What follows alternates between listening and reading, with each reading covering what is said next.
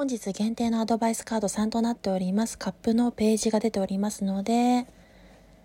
ページはまだ見習いの青年というところで、気弱で自身に自信が持てなく、経験値もまだ浅い青年を示しておりますので、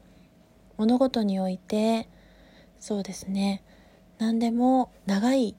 目で見ていくことが肝心だというところが知識不足経験不足を補うためには経験を積み重ねていくことが大事だということも示しておりそこには寛容的需要的であることが全ての物事において必要だということをこのカードが示しておりますし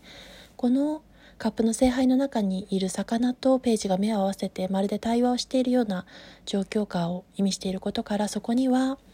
たくさん会話をコミュニケーションを交わすことによって相手の気持ちを汲み取ることも必要だということが示されております。そしてその状況下によって起こってくることとして結果としては地に足のついたペンタクルの4の生活安定した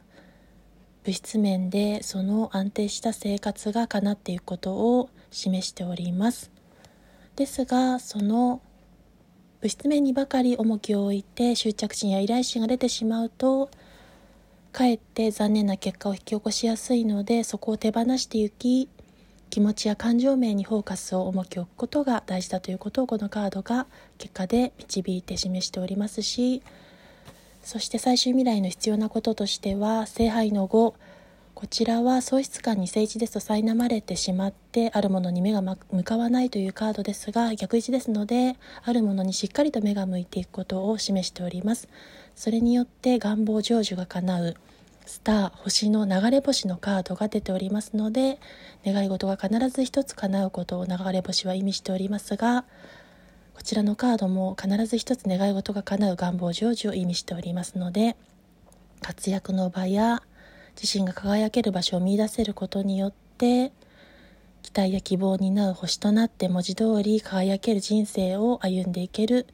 その居場所を得ていくことを示しておりました。それではアドバイスカード1から3までを読み解きました。こちらは本日限定の配信となっておりますのでエンタメ的に良いところを切り取ってポジティブに活用いただけたら幸いです。失礼いたします。